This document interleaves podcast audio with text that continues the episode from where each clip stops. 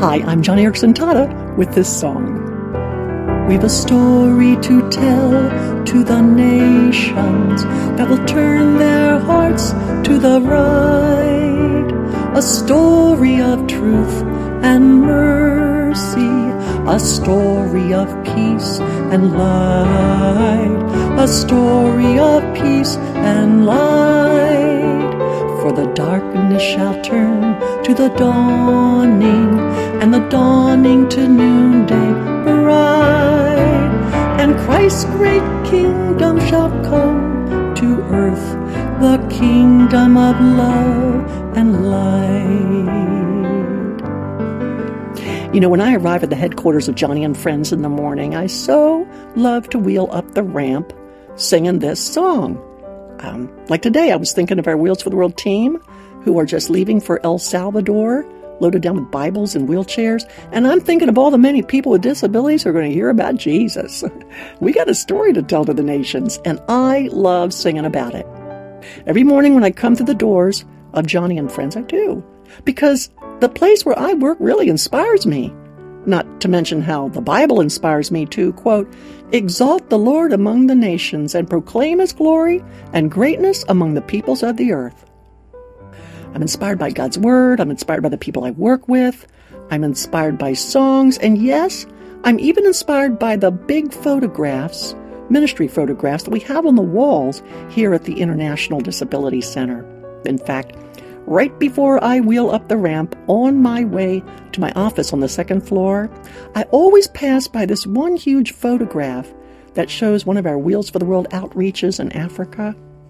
In this photo, there is an elderly woman sitting in one of our wheelchairs, looking up into the face of a young African man with his Bible. He has a gospel bracelet in his hand and is showing her what the various beads on the bracelet mean black for our sin, red for the blood of Jesus, white for forgiveness, and so on.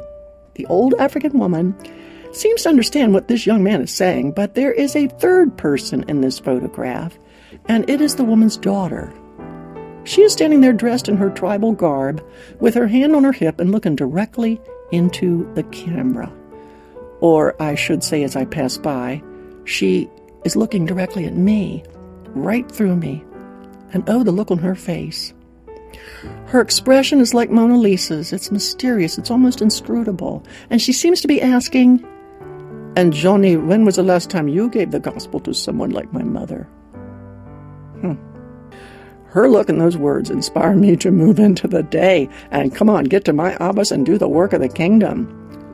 After all, we do have a story, a marvelous story, to tell the nations, and not just the nations, but right over our backyard fence, right in our office alcove, right down the street at the supermarket, or right in the school cafeteria.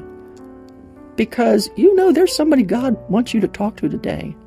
Someone who needs to know that Jesus cares. And you don't have to go to Africa or El Salvador. But I will, like that woman in the photograph, I will ask you, when was the last time you talked to someone about Jesus Christ?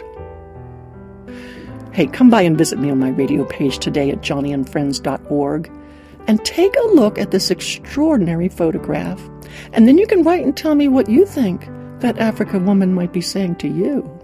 Again, that's joniandfriends.org, where we have a story to tell to the nations.